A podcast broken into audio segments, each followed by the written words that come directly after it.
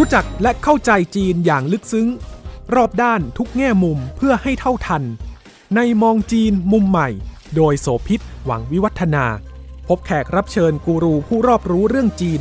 รองศาสตราจารย์วรศักดิ์มหัทโนบล อดีตผู้อำนวยการศูนย์จีนศึกษา จุฬาลงกรณ์มหาวิทยาลัย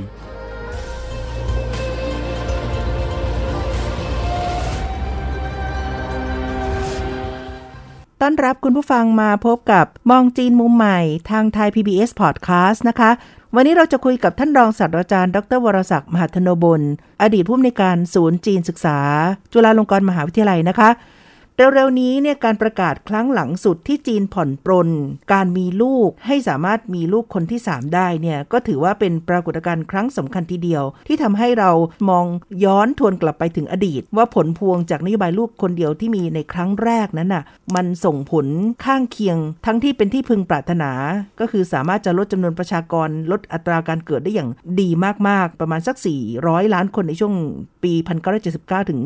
2013 ที่ใช้ดำเนินนโยบายดังกล่าวเนี่ยแต่มันก็มีผลที่ไม่พึงปรารถนาอีกเยอะแยะหลายด้านเลยทีเดียว วันนี้เราจะเจาะลึกในเรื่องนี้ค่ะ ว่าผลกระทบของนโยบายลูกคนเดียวที่เกิดขึ้นนั้น มันทำให้เกิดอะไรขึ้นมาบ้างในสังคมจีน แล้วเป็นสิ่งที่สืบเนื่องทำให้รัฐบาลปัจจุบันของสีจิ้นผิง ต้องพยายามจะแก้ปัญหาอย่างไร อาจารย์คะเหมาอยากเพิ่มจำนวนประชากรครับจะเติ้งเห็นปัญหาแล้วโดยเฉพาะการทำให้ความมั่นคงทางอาหารมันพอเลี้ยงประชากรทั้งประเทศได้ที่ขยับครับได้หลายร้อยล้านเนี่ยนะคะก็กำหนดนโยบายลูกคนเดียวขึ้นมา แล้วใช้สืบเนื่องยาวนานมาเรียกว่าหลายปี มันเกิดอะไรขึ้นมาหลังจากนั้นที่เป็นผลพวงทั้งที่ดีแล้วก็ทั้งที่คาดไม่ถึงจนต้องมาตามแก้กันนะอีพีที่แล้วเราพูดอยู่กับปัญหาหนึ่ง การที่มีลูกคนเดียวลูกนั้นกลายเป็นจักรพรรดิน้อยนะเป็นห้องเต้น้อยอะไรอย่างนี้ถูกประคับประหงม มันเลยทำให้คนรุ่นใหม่ที่เกิดเป็นลูกคนเดียวเนี่ยพอโตขึ้นมาแล้วค่อนข้างเอาแต่ใจเพ ราะถูกตามใจมาตั้งแต่เด็ก ทีนี้พอมีลูกคนเดียวแล้วเนี่ย ต่อมาลูกคนนี้ก็เติบโตเป็นหนุ่มเป็นสาวขึ้นมานะครับ อยู่กับพ่อแม่ ตอนนั้นพ่อแม่ก็อายุมากแล้ว อาจจะห้าหกสิบสิ่งที่เป็นปัญหาในหลายครอบครัวคืออะไร ลูกคนนั้นเกิดเสียชีวิตอ๋อพอเสียชีวิตปั๊บคนที่เป็นพ่อเป็นแม่เนี่ยไม่สามารถมีลูกได้แล้ว อันนี้มันเป็นปัญหาอย่างหนึ่งนะ มันก็น่าขมขื่นอะเพราะว่าอุตส่าห์เลี้ยงดูลูกมาอย่างดี พอโตเป็นหนุ่มเป็นสาว ยังไม่ทันได้อัด ก็มาเสียชีวิตไปนะครับ ปัญหาต่อมาก็คือว่าคราวนี้ลูกคนเดียว โตเป็นผู้ใหญ่แล้วมีหน้าที่การงานทำไปทำมาเนี่ยสังคมจีนรัฐบาลจีน หรือแม้แต่ตัวคนจีนเองก็พบว่าเอ้ยลูกคนเดียวนี้เลี้ยงดูหลายคนนะอ่ามันมีคำที่พูดถึงใช่ว่ามีสัดส่วนขึ้น 1 ต่อ 6 หรือว่า 1 ต่อ 8ใช่ในบางครับครอบครัว อันนี้อาจารย์ขยายความ ใช่ครับ ก็คือหมายความว่าลูกหนึ่งคนเนี่ยนะครับภายใต้นโยบายลูกคนเดียว พอโตขึ้นมาทำงานทำการแล้วเนี่ยหนึ่ง เขาต้องเลี้ยงดูพ่อแม่ตัวเอง อันนี้เป็นเรื่องที่เราเข้าใจได้ หมายความว่าเงินเดือนของเขาเนี่ยต้องเผื่อสำหรับอีกสองชีวิตคือพ่อแม่ ทีนี้บางครอบครัวมีปู่กับย่า ยังมีชีวิตอยู่ ตอนนั้นก็จะเป็น1ต่อ2 แล้วก็เป็นใช่1ต่อ4ใช่หนึ่งต่อสี่อ่าอะทีนี้ถ้าเกิดเขาแต่งงาน เขาต้องดูแลภรรยาแล้วต้องดูแลลูก ทีนี้ถ้าหากภรรยามียังมีพ่อแม่ตัวเอง แล้วมีตากับยาย อันนี้คือการขยายออกไปละ เพราะฉะนั้นโอเค ถ้าภรรยามีอาชีพการงานนะก็ช่วยกันเลี้ยงดู แต่ประเด็นก็คือ ถ้าเขายังทำงานอยู่ แล้วเขาโตเขาแต่งงานนะ แล้วเขามีลูก แล้วลูกเขาก็โต สมมติว่าเขาแต่งงานตอนอายุ 20 แล้วเขามีลูกอายุ 20นั่นแหละแต่ตอนที่มีลูกหนึ่งขวบตอนนี้อายุ 20 นะ อีก 40 ปีใช่ไหมลูกเขาก็โตเป็นหนุ่ม จบการศึกษาทำงานนะฮะตัวเขาอายุ 40 หรือ 40 กว่าเนี่ยมันก็จะมีภาระอีกแบบหนึ่งเกิดขึ้นมา จากนโยบายลูกคนเดียว หมายถึงหลานใช่ไหมฮะใช่ที่ต้องมีมาหลานดูแลพ่อแม่ ใช่ เพราะลูกเขาแต่งงานใช่ไหมค่ะเขาก็มีหลานอ่าอะมันก็จะเป็นความสัมพันธ์ที่มันซับซ้อนมากขึ้น ประเด็นปมสำคัญของปัญหานี้ก็คือเรื่องของค่าใช้จ่าย คือเรื่องของเศรษฐกิจอืมเชิงปัจเจกนะครับว่า หมายความว่านโยบายลูกคนเดียวเนี่ยทำให้ลูกคนนั้นเนี่ยมีภาระค่าใช้จ่ายเนี่ยสูงกว่าประชากรในประเทศอื่นอ๋อๆนะครับสูงกว่าประชากรในประเทศอื่น คือประชากรในประเทศอื่นที่ไม่มีนโยบายลูกคนเดียวอะจะมีวิธีการดูแลพ่อแม่ที่ไม่ได้หนักเท่ากับคนจีน อย่างน้อยถ้าเปรียบเทียบภาพชัดๆ คือภาวะเรื่องลูกคนเดียวเนี่ยมันก็เป็นกระแสแนวโน้มในชาติอื่นๆด้วย แต่ที่เห็นปรากฏการณ์ชัดที่สุดก็คือว่า ถ้าพ่อแม่ยังมีชีวิตอยู่สองคน แล้วคนใดครับคนหนึ่งป่วยถ้าอีกคนหนึ่งพอมีกำลังก็ยังคงประคับประคองได้แต่ถ้าป่วยสองคนแล้วดูแลตัวเองไม่ได้ใช่ครับ ถ้าลูกทำงานคำถามคือจะพาพ่อแม่ไปหาหมอยังไงครับอ่าแล้วถ้าป่วยติดเตียงนะเป็นภาระที่ต้องลูกก็ต้องมาดู ใช่ครับ ถ้าตัวเองมีมีลูกคือระดับรุ่นหลาน แต่หลานยังเล็กอยู่ยังยังช่วยงานไม่ได้ อันนี้นี่ครับคือความเป็นจริงที่เกิดขึ้นเป็นผลพวงมาหมดเลยครับค่ะ มีตัวอย่างหนึ่งนะ เมื่อปีที่แล้วที่เกิดโควิดระบาดอะลูกอยู่ต่างถิ่นค่ะแล้วพ่อแม่เอ่อเกิดเป็นโควิด การดูแลมันไม่ได้เลยอ๋อมันเดินทางข้ามพื้นที่ใช่ไม่ได้ ใช่คืออันเนี้ยนี่นี่ดิฟอันนี้มันเราเราเรียกว่าบังเอิญที่มันมีโรคนะค่ะถ้าอยู่ภาวะปกติมันยังเข้าใจได้ใช่ไหมครับ อันนี้ก็เป็นผลกระทบอย่างหนึ่ง เพราะมันมีส่วนที่น่าสนใจที่เวลาจะพูดถึงเรื่องนี้ก็คือว่า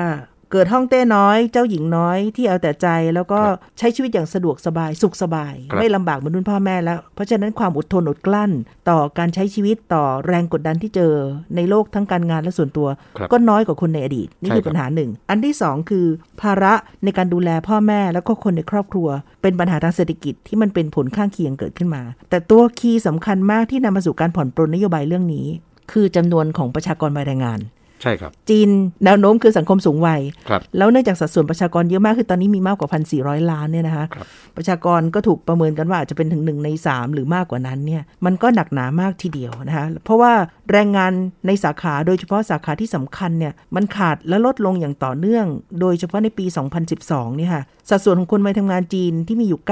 937 ล้านเนี่ยลดลงถึง3ล้าน5 ที่ถือว่าเป็นครั้งที่ใหญ่มากอะนะคะ แล้วก็มันก็นำไปสู่การขาดแคลนแรงงานฝีมือ แล้วก็เกิดค่าจ้างก็ต้องสูงเพราะคนน้อยใช่ครับใช่ไหมแล้วถ้าจีนบอกว่าจะมีนโยบายเรื่องการส่งเสริมเรื่องนวัตกรรม เรื่องเอ่อเทคโนโลยีใหม่ๆ มันก็ไม่มีคนป้อนเข้าสู่ตลาด มันมันเชื่อมโยงกันเป็นลูกโซ่ แล้วมันก็เกิดผลกระทบขึ้นมาจริง ๆ แต่ในขณะเดียวกันเนี่ยไอ้ด้วยเทคโนโลยีและนวัตกรรมที่เอามาจีนเอามาใช้เพื่อส่งเสริมเศรษฐกิจหรือพัฒนาเศรษฐกิจของตัวเองอะ่ะบังเอิญมันได้ผลด้วย มันเลยทำให้เศรษฐกิจจีนดีนะครับทีนี้พอเศรษฐกิจจีนดีเนี่ยอันนี้ก็คือที่มาของนโยบายลูกคนที่ 3 ของลูกคนที่ 2 และคนที่ 3 ของสีจิ้นผิง ซึ่งต้องขยายความนิดนึงว่าครับตอนที่กำหนดนโยบายลูกคนเดียวอะก็ไม่ได้แบบว่าร้อยเปอร์เซ็นต์เขามีครับข้อยกเว้นให้กับชนกลุ่มน้อย แล้วก็ใช่ชาติพันธุ์เอ่อชนเผ่าต่างใช่ครับๆหรือในกลุ่มที่พิสูจน์ได้ว่ามีความจำเป็นต้องใช้แรงงานเนี่ยอันเนี้ยมีลูกได้เพิ่มขึ้นครับพอเป็นนโยบายลูกสองคน ก็เงื่อนไขคือ ก็หมายความว่าอนุญาตต่อเมื่อ ฝ่ายใดฝ่ายหนึ่ง เป็นลูกคนเดียวมาก่อนครับ แล้วตอนหลังมาถึงมาเป็นคนที่สามไอตอนที่กำหนดนโยบายลูกสามคนที่ผ่อนปรนแล้วมีกติกายังไงไหมคะอาจารย์กติกาก็ไม่ได้ซับซ้อนนะส่วนใหญ่มันทำทำได้ก็คือดูฝั่งของผู้ชายกับฝั่งของผู้หญิงอะหมายถึงพ่อแม่นะค่ะว่ามีความสัมพันธ์กันยังไง แล้วก็ถ้าอยู่เข้าเงื่อนไขตามที่รัฐกำหนดนะฮะก็มีได้ก็ก็มีได้ แต่ทีนี้เนี่ยปมอันหนึ่งที่ผมเห็นว่าสีจิ้นผิงเขาไม่ใช่ว่า พอเป็นสังคมผู้สูงวัยแล้วจึงให้มีลูกคนที่สองและคนที่สามได้อย่างเดียวนะ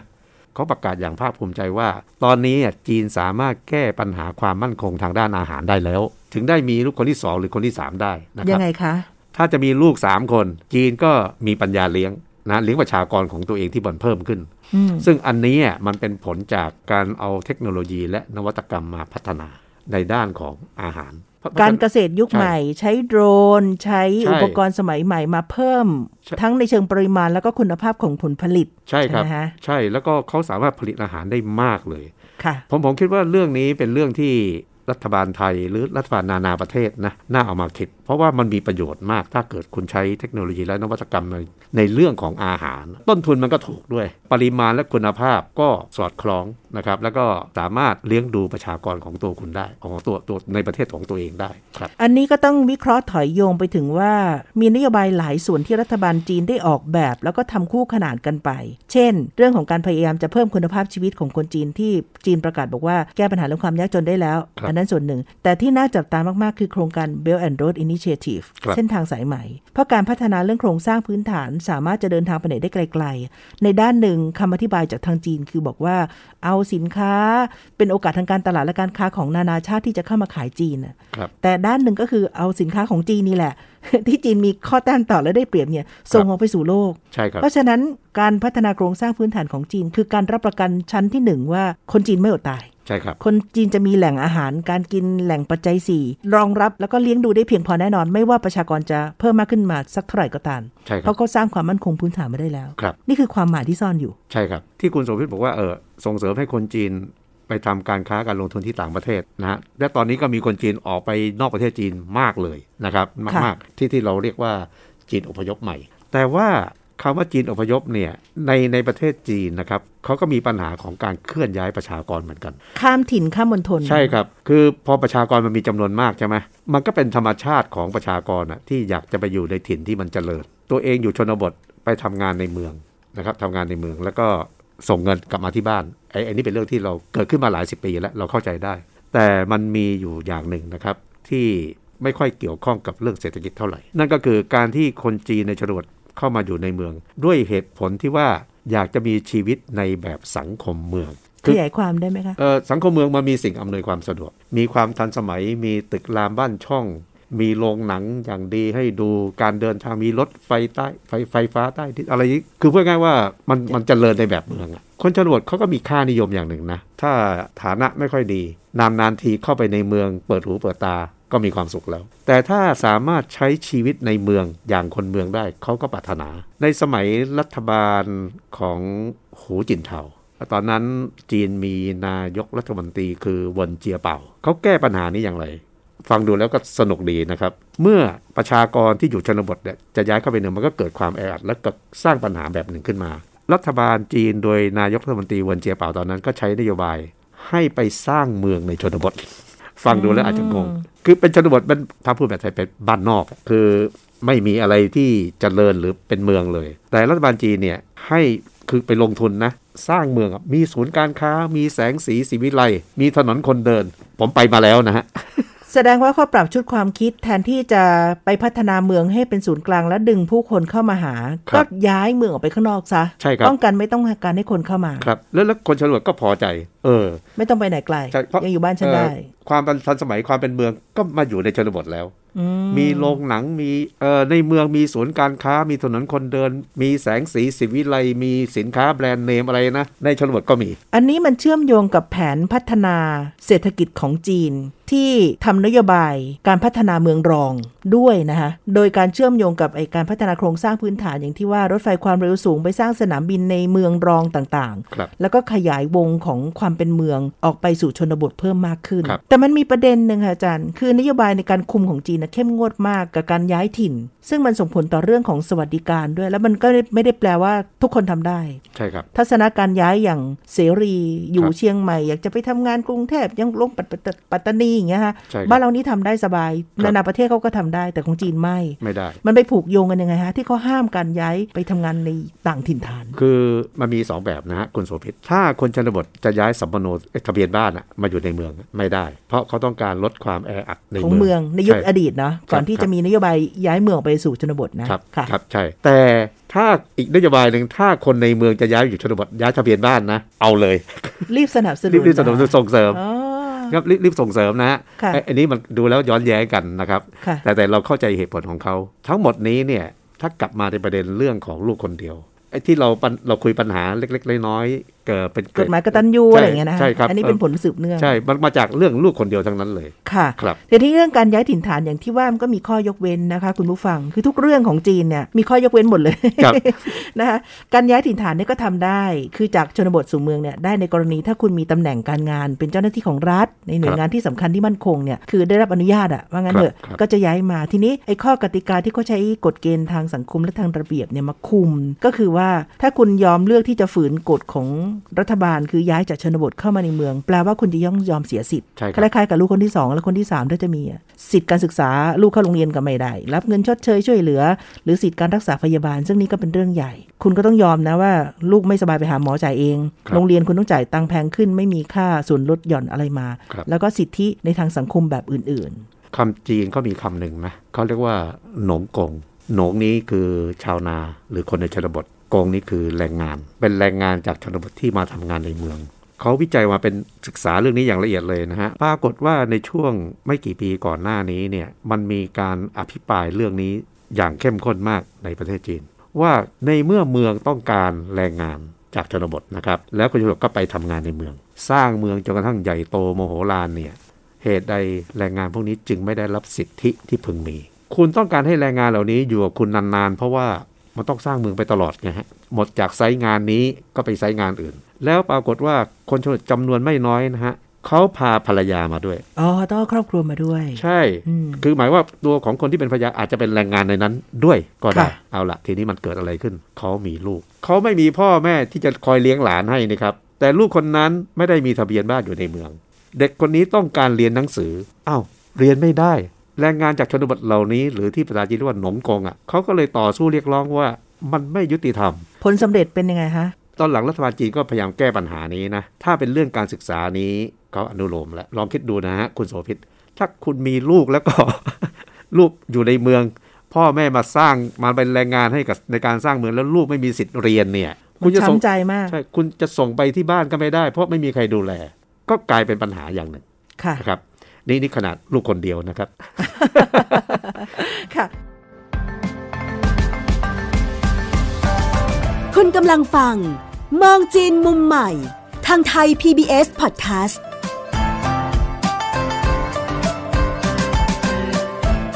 ผลพวงอีกอันหนึ่งซึ่งเป็นเรื่องใหญ่มาก แล้วมันก็เกิดในทุกหย่อมย่าเลยที่หน่วยงานรัฐคุมไปไม่ถึงครับมันกลายเป็นช่องทางให้เกิดการทุจริตติดสินบน แล้วก็การกระทำที่ไม่ถูกกฎหมาย ใช่ครับเยอะเลยใช่นะติดสินบนเจ้าหน้าที่เพื่อขอให้มีลูกคนที่สองครับหรือว่าการที่อยากมีลูกเพิ่มเติม แต่ว่ามันทำไม่ได้ พอไปแอบมีเจ้าหน้าที่ก็มาขู่บังคับ หรือต้องเรียกเอาเงินรับค่าตอบแทน เพื่อจะให้แบบปิดปากเงียบไม่พูดจาใช่ครับและยังมีเรื่องผิดกฎหมายอื่นๆอีกเยอะเลยค่ะมันมีอะไรบ้างอาจารย์ ในปัจจุบันนี้เนี่ยมันมันจะมีวิธีการซิกแซกมากกว่า แต่แต่ตอนนี้เขาคงน้อยพูดมากเรื่องนี้แล้วแหะครับมันมันค่ะก็มีลูกน้อยคนที่มากสองคนที่สามแล้วนะฮะปัญหาหนึ่งที่น่ากังวลนะก็คือว่ามันมีแรงงานจากชนบทที่มาทำงานในเมือง ทั้งพ่อทั้งแม่เลย แต่เนื่องจากครอบครัวหลายครอบครัวมีลูกที่โตแล้ว ก็ทิ้งลูกให้อยู่ที่บ้านในชนบท ทีนี้คนชนบทเนี่ยเขามีลูกมากกว่าหนึ่งคน ลูกที่โตแล้วเขาย้ายมาอยู่กับพ่อแม่ในเมืองไม่ได้เพราะอะไร เรื่องการเรียน เขาต้องเรียนที่โรงเรียนในชนบทที่เขาสังกัดอยู่ ทีนี้มันก็เกิดปัญหาขึ้นมา เด็กคนนี้เนี่ยโอเคเขาช่วยตัวเองอะไรได้นะ อาจจะอายุสักสิบกว่าขวบ แต่เขาเขาอยู่กับน้อง เขาต้องดูแลเลี้ยงดูน้อง เขาตื่นขึ้นมาเขาต้องหุงหาอาหาร เลี้ยงตัวเองแล้วก็น้อง หลังจากนั้นเขาจึงไปโรงเรียน มันก็เกิดปัญหาคือว่าเด็กในครอบครัวชนบทจะถูกโดดเดี่ยวถูกโดดเดี่ยวคือพ่อแม่ไม่ได้อยู่ด้วยไงฮะก็คือห่างไกลพ่อแม่ ขาดความอบอุ่น แล้วพ่อแม่ก็ไม่ได้อบรมสั่งสอน อย่างที่ธรรมชาติของครอบครัวมันพึงจะเป็น เด็กๆ ซึ่งถูกทอดทิ้งอยู่ในชนบทที่ไม่มีปู่ย่าตายายดูแล เติบโตขึ้นมาโดยไร้ทิศทางครับในเชิงคุณภาพชีวิต ในเชิงของการอบรมขัดเกลาหรือกล่อมเกลี้ยงเลี้ยงดูเนี่ยมันก็ไม่ครับเหมือนกับมีผู้ใหญ่มาคอยเป็นที่พึ่งด้วยใช่ครับเป็นปัญหาเชิงทางสังคมครับ ก็เป็นอีกปัญหาหนึ่ง จากนโยบายลูกคนเดียว การขโมยเด็ก ครอบครัวที่ไม่มีลูกก็อยากจะมีลูก ก็เลยมีการ จ้างวานคนน่ะให้ไปขโมยลูกของบ้านคนอื่นนะอันครับนี้มันตั้งแต่ยุคที่แล้วนะใช่เร็วๆนี้ที่มีข่าวในสังคมจีนก็คือพ่อที่ไปตามหาลูกใช่ตั้งกว่า 20 ปี และใช่ท้ายครับที่สุดก็เจอก็เจอ หลังจากที่พลัดพราก โอ้โห แล้วผมอ่านเรื่องราวนี้ด้วยความขมขื่นนะสะเทือนใจมาก สะเทือนใจมากแล้วก็เขาเอามาสร้างเป็นหนัง แล้วหลิวเตอร์หัวเนี่ย เป็นคนแสดงอ่าค่ะโอ้แต่ผมอ่านรายละเอียดแล้วขมขื่นมากแล้ว ปรากฏว่าคนที่เป็นพ่อที่ไปตามหาลูกอะ เขาใช้เวลา 20 ปีนะในการตามหาลูกโดยเพิ่งมาเจอนะฮะ แต่ระหว่างนั้นเนี่ยเขาไปช่วยครอบครัวอื่น ตามหาลูกที่ ตาม เด็ก หา หา ลู ย ก เหมื อี อก น อะ กัน แล้วเขาตามหาได้แต่เขาหาลูกเขาไม่เจอ 那一天才感觉到自己是一个，就是一种救赎。作为一个父亲，元月二十三号星期五晴，朕，你在外面已经四个多月了，爸爸还没有找到你， 爸心中好难过。朕，看来今年这个年儿你是无法在家过了。孩子，最近几天爸心中很难受，是否你也在想爸爸妈妈？ อันนี้คือเรื่องหนึ่ง อีกเรื่องหนึ่งก็คือว่า ในระหว่างที่เขาตามหาลูกอ่ะเขาเคยเฉียดผ่านลูกของเขานะ แต่เขาไม่รู้เรื่องนี้น่าสะเทือนใจมากนะครับ แล้วบทลงโทษของจีนเนี่ย เกี่ยวกับกฎหมายการขโมยเด็กก็คือก็เราเรียกว่าการค้ามนุษย์นะครับค่อนข้างรุนแรงนะครับ ถ้าหากว่าเขาจับได้เนี่ยว่ามีการค้ามนุษย์ตั้งแต่สามคนขึ้นไปนะโทษสูงสุดของเขาคือประหารชีวิต เพราะฉะนั้นการขโมยเด็กเนี่ยก็คือการค้ามนุษย์ในรูปแบบหนึ่งแต่เมื่อสมัยก่อนที่กฎหมายการปราบปราม หรือว่าความว่องไวในทางเทคโนโลยีมันไม่ได้เท่าปัจจุบันเนี่ยมันเป็นปัญหาทางสังคมเรื่องใหญ่มาก ใช่ครับ กรณีที่อาจารย์พูดถึงเนี่ยนะคะก็คือกัวกังตังครับนะเขา 51 ละ ตอนที่เขาได้พบลูกชายกว่าซินเจิ้นที่ถูกคนร้ายลักพาตัวไปตั้งแต่เมื่อ 24 ปีก่อนครับตำรวจเนี่ยก็ได้มีการจัดให้ได้เจอกันนะที่ซันตงนะคะก็เพิ่งจะเมื่อต้นเดือนกรกฎาคมที่ผ่านมานี่เองครับ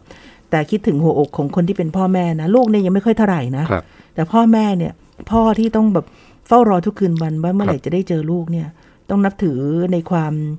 มุ่งมั่นและไม่ยอมท้อถอยกับครัอุบปสรรคของคุณพ่อ พ่อกัวภ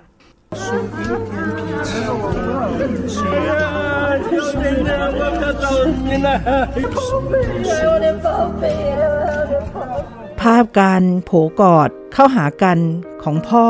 และลูกที่พลัดพรากไปกว่า 20 ปี เสียงสะอึกสะอื้น แล้วก็ร่ำไห้ด้วยความตื้นตันและดีใจเนี่ยนะคะ กลายเป็นภาพที่ไวรัลทั้งสื่อในเมืองจีนเอง แล้วก็ต่างประเทศให้ความสนใจ แล้วก็ได้ขยายกระจายการรับรู้ไปอย่างกว้างขวาง รวดเร็วมากทีเดียวค่ะ ก็เป็นข่าวที่น่ายินดีสำหรับเรื่องนี้ นี่ก็คือหนึ่งในปัญหาที่มันเกิดขึ้นจาก นโยบายลูกคนเดียวลูกคนเดีที่ยวที่ครับที่เป็นเป็นอาชญากรรมร้ายแรงเลยครันะบในยุคนั้นพ่อคนนี้อาจจะโชคไม่ดี คือเขาอยู่ในช่วงชีวิตที่นโยบายลูกคนเดียวใช้อย่างเข้มงเข้วมดข้นครับใช่ไหมแต่แต่ตอนนี้รู้สึกว่ารัฐบาลจีนก็ดีอะพอเศรษฐกิจดีมีความมั่นคงทางด้านอาหาร ก็ก็มีเหตุผลที่จะบอกบอกว่า ขอลูกคนที่สองคนที่สามได้แล้วนะครับ ตอนที่ให้มีลูกสองคนอะคนจีนก็ไม่อยากจะมี นี่แหละกำลังจะถามอาจารย์ต่อไปว่าการประกาศนโยบายผ่อนปลนแล้วมันก็ไม่ได้แปลว่าคนจีนจะสนองตอบอย่างครับรวดเร็วฉับพลัน ใช่ครับ ตอนให้มีลูกสองคนก็ยังไม่ค่อยเรียกว่าประสบความสำเร็จมากนัครักบนะจูงใจไม่มากพอครับมาถึงคนที่สามนี้ ก็ยิ่งเป็นสถานะเดิมคือก็ไม่ได้แปลว่าคนจีนรุ่นใหม่ทุกคนอยากจะมีลูก บางครอบครัวบอกว่าไม่มีลูกเลยด้วยนะครับแม้แต่คนเดียวก็ไม่เอาด้วยใช่ครับปรากฏการณ์นี้มันเกิดอะไรขึ้นคะนโยบายลูกสามคนของสีจิ้นผิงอะสีจิ้นผิงนี้บางทีอาจจะคิดว่า เพิ่มแรงจูงใจให้มันมากขึ้นนะครับ เพื่อเพื่อที่ว่าบางทีการตัดสินใจที่จะมีลูกคนที่สองอะอาจจะเพิ่มขึ้น ทีนี้เนื่องจากว่าเรื่องลูกคนที่สามเพิ่งประกาศไปเมื่อไม่นานมานี้นะครับ เราก็ต้องรอดูว่าใช้เวลาหน่อยใช่ครับจะวัดผลเราเราจะได้ดูว่าเอ๊ะมันจะจูงใจคนจีนได้ไหมนะครับอืมเออแล้วคนจีนก็มีเหตุผลนะว่าทำไมเขาถึงไม่อยากมีลูกคนที่สองค่ะอันอันนี้มันเป็นเรื่องของเหตุผลทางด้านเศรษฐกิจล้วนๆเลย เพราะลำพังเนี่ยลูกคนเดียวนะครับ ไม่ว่าจะก่อปัญหาสังคมผู้สูงวัยอะไรยังไงก็แล้วแต่เนี่ยแต่ว่าคนที่เป็นพ่อแม่เขารู้ดีนะครับว่า การลงทุนให้กับลูกคนเดียวเนี่ยค่าใช้จ่ายมันสูงขนาดไหน สูงถูมากกสูงมากๆเลยอะถ้าตัวอย่างนะคะ อย่างกรณีของพ่อสื่อแม่ชักที่ที่ได้เล่าไปเนี่ยนะคะว่ามันมีการเรียกร้องดูความมั่นคงของคู่ที่จะมาแต่งงานกับลูกของตัวเองเนี่ย สินสอดอะผู้ชายต้องเป็นฝ่ายให้เนี่ยสเปคที่จะถูกเลือกก็คือว่าต้องมีบ้านต้องมีรถครับต้องมีงานที่มีเงินเดือนประจำที่สามารถจะให้ความมั่นคงในทางหลักของการเงินได้ครับแล้วถึงขั้นบางคู่เนี่ยถูกถามเลยนะคะว่ารายได้ต่อเดือนเท่าไหร่ครับก็คือถ้าต่ำกว่าที่คาดหวังไว้ก็ไม่ใช่รับที่ใช่จะครับพิจารณาให้มาเป็นร่วมวงตระกูลด้วยนะใช่ครับ เรื่องเงินมาก่อนเลยอะใช่ครับมันคือเครื่องประกันความมั่นคงในชีวิตแบบหนึ่งของคนจีนใช่ยุคนี้ แล้วก็อีกหลาย ๆ ประเทศทั่วโลกด้วยนะ ใช่ครับ มันมาถึงจุดนี้ได้ไงคะอาจารย์แหมพูดแล้วมันเหมือนก็เหมือนกับกล่าวโทษ มันก็มาจากที่นโยบายการพัฒนาเศรษฐกิจของจีนมันประสบความสำเร็จ อืมคือคือผมพูดอย่างนี้มันก็เป็นเรื่องที่ดีถูกไหมครับค่ะแต่ทีนี้เรื่องที่ดีอย่างนี้เนี่ยจะไม่ให้เกิดผลกระทบอย่างที่คุณโสภิตพูดก็ไม่ได้ มันเกิดขึ้นโดยตามธรรมชาติของมัน อย่างเช่น ยกตัวอย่างที่คุณโสภิตพูดไปเมื่อ EP ที่แล้ว พูดว่าผู้หญิงเหลือเลือก นะมีอำนาจในการต่อรองสูงขึ้น มันก็เป็นไปโดยธรรมชาติของมันนะครับค่ะเพราะเพราะฉะนั้นประเด็นที่เราคุยใน EP นี้นะอย่างที่ผมยกตัวอย่างลูกคนเดียวเนี่ยค่าเลี้ยงดูเท่าไหร่ คนที่เป็นพ่อเป็นแม่เขารู้ดีนะฮะว่าต้นทุนมันมีอยู่เท่าไหร่ เอาแค่เรื่องเดียวนะครับ อย่าอย่าอย่าพูดถึงต้นทุนเลย แค่ลูกโตขึ้นมาแล้วต้องเข้าโรงเรียนแล้ว คนที่เป็นพ่อแม่ต้องหาโรงเรียนให้ลูกเนี่ย โอ้โห มันเลือดตาแทบกระเด็นอั นนี้ไม่ต้องพูดถึงเรื่องเงินก่อนนะ นี่ทุกช่วงชั้นเลยนะใช่อ่าจากอนุบาลเข้าประถมประถมเข้ามัธยมต้นใช่ครับมัธยมต้นเข้ามัธยมปลาย แล้วก็ครับเข้ามหาวิทยาลัยเอาแค่ปริญญาตรี ใช่ครับ ผมเคยเจอเพื่อนอาจารย์คนหนึ่งจริงๆท่านเป็นครูผมนะในเป็นครูสอนภาษาจีนท่านก็มีลูกคนเดียว ทีนี้พอถึงตอนนั้นเรียนมัธยมแล้วต้องสอบเอนทรานสสอบเข้ามหาวิทยาลัยลูกชายเนี่ยอาจารย์ท่านนี้อยู่ที่คุณหมิงมณฑลยุนยุนนานนะครับค่ะ ลูกอะไปสอบได้ที่เทียนจิน หรือเทียนศิลป์คุณโสภิตเชื่อไหมคุณแม่เนี่ยต้องตามไปนะประคบประหงม เพราะว่าลูกเป็นห้องเต้น้อยมาในใช่นโยบายลูกคนเดียวก็ทำอะไรไม่ใช่ครับเป็นต้องการการดูแลใช่ครับ คือที่ผมพูดอย่างนี้ ถ้าเราคนไทยอาจจะฟังก็อ้าวก็เป็นเรื่องธรรมดานี่แม่รักลูกก็ไปตามความหมายผมไม่ได้อยู่ตรงนั้นนะความหมายผมอยู่ที่จีนเนี่ยจากคุณหมิงไปเทียนศิลป์เนี่ย ใช้เวลาหลายวันนะไปเพียงเพื่อ ให้แน่ใจว่าลูกเนี่ยได้เข้าหอพักได้อะไรลงทะเบียนอะไรทุกอย่างเรียบร้อย ยังไม่พักต้องพูดถึงตอนสอบเอนทรานก้าวข่าวเกาข่าวมันขมขื่นมากใช่เพราะมันไม่ใช่แค่ลูกคนเดียวที่กดดันคือเด็กที่ครับจะสอบ ใช่ค่ะแล้วพ่อแม่ต้องมานั่งเฝ้านะ ต้องมาเช่าหอพักอใช่ยู่ ลูกนี่ไม่ต้องทำอะไรเลยอ่านหนังสืออย่างเดียว แต่พ่อแม่ต้องมาดูแลสวัสดิการอาหารการกินอยู่ทั้งหมดใช่ครับมีค่าใช้จ่ายต้นทุนทั้งนั้นเลย ใช่ เพราะฉะนั้นพอรัฐบาลสีจิ้นผิงบอกนโยบายลูกคนที่สองหรือคนที่สามเนี่ย ด้วยเหตุนี้มันจึงไม่ประสบความสำเร็จ เพราะว่าคนที่เป็นพ่อแม่ถ้าคือไม่ใช่ว่าเขาไม่อยากจะมีนะครับเขาอยากจะมีแต่กำลังอะมันเลือดตาแทบกระเด็นอืมเพราะฉะนั้นไอ้นี้คือเหตุผลสำคัญที่ว่าทำไม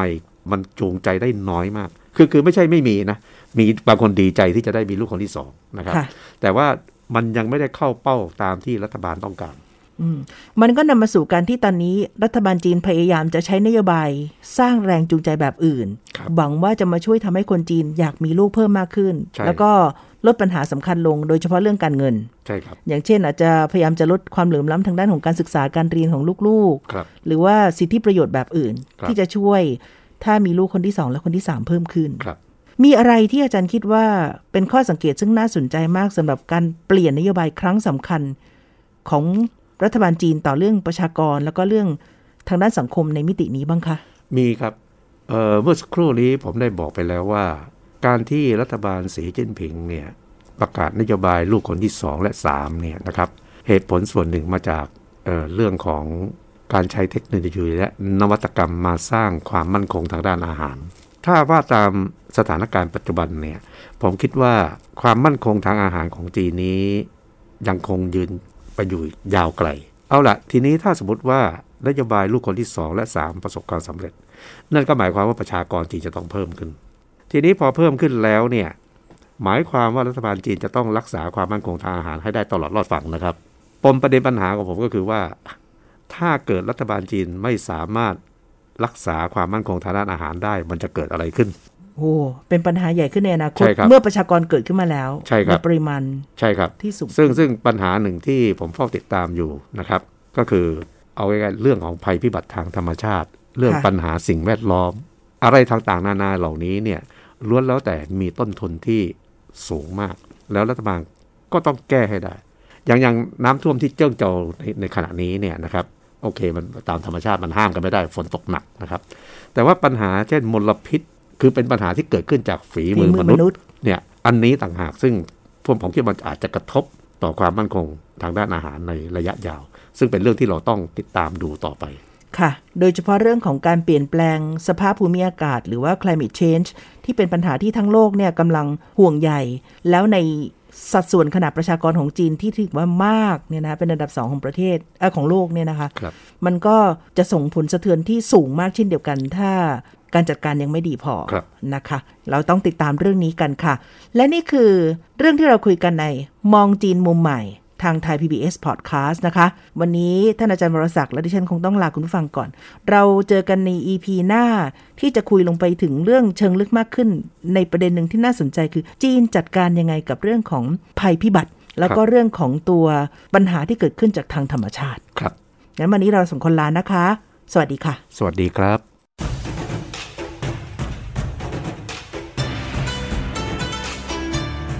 ตามฟังรายการมองจีนมุมใหม่ ได้ทางเว็บไซต์และแอปพลิเคชันไทย PBS Podcast